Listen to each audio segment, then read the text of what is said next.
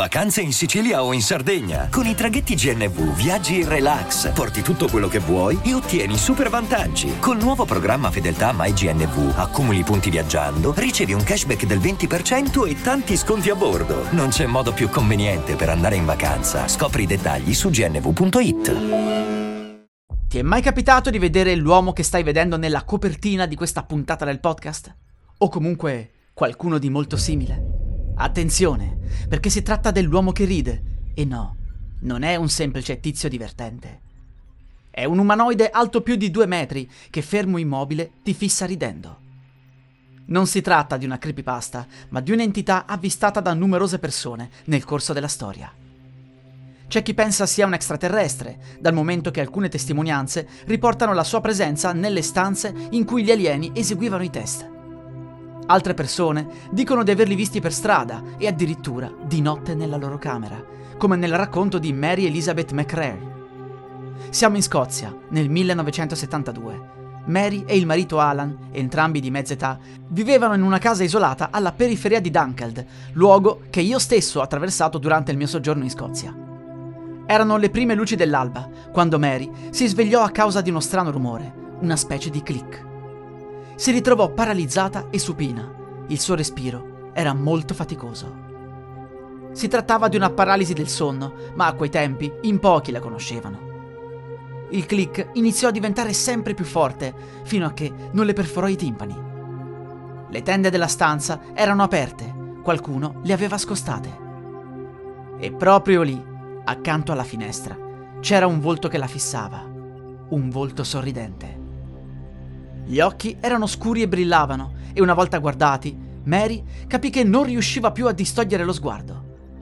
Sentì il suo corpo sollevarsi e muoversi verso la finestra, provò ad urlare, ma non ce la fece. Perse i sensi e al suo risveglio si ritrovò nel letto con un terribile mal di testa. Quel dolore non se ne sarebbe andato prima di una settimana. Notò una cosa importante quando si svegliò. Le tende erano ancora aperte, non si era trattato di un sogno. La donna non dimenticò mai quel giorno e morì all'età di 94 anni. La testimonianza più importante è però probabilmente quella di pochi anni prima. West Virginia, 1966. Un venditore di macchine da cucire, di nome Woodrow, stava guidando la sua auto lungo l'interstatale I-77, quando un oggetto volante non identificato cadde davanti a lui, provocando lo spegnimento dell'auto. Un tizio alto e sorridente uscì dall'astronave e si avvicinò all'uomo. Era descritto proprio come le altre testimonianze, ma in questo caso indossava un abito blu, molto strano e riflettente. L'umanoide iniziò a parlare telepaticamente con Woodrow e si presentò come un certo Ingrid Cold. Iniziò a fare domande sul luogo e sulle persone, poi lo ringraziò e se ne andò, dicendogli che si sarebbero visti ancora.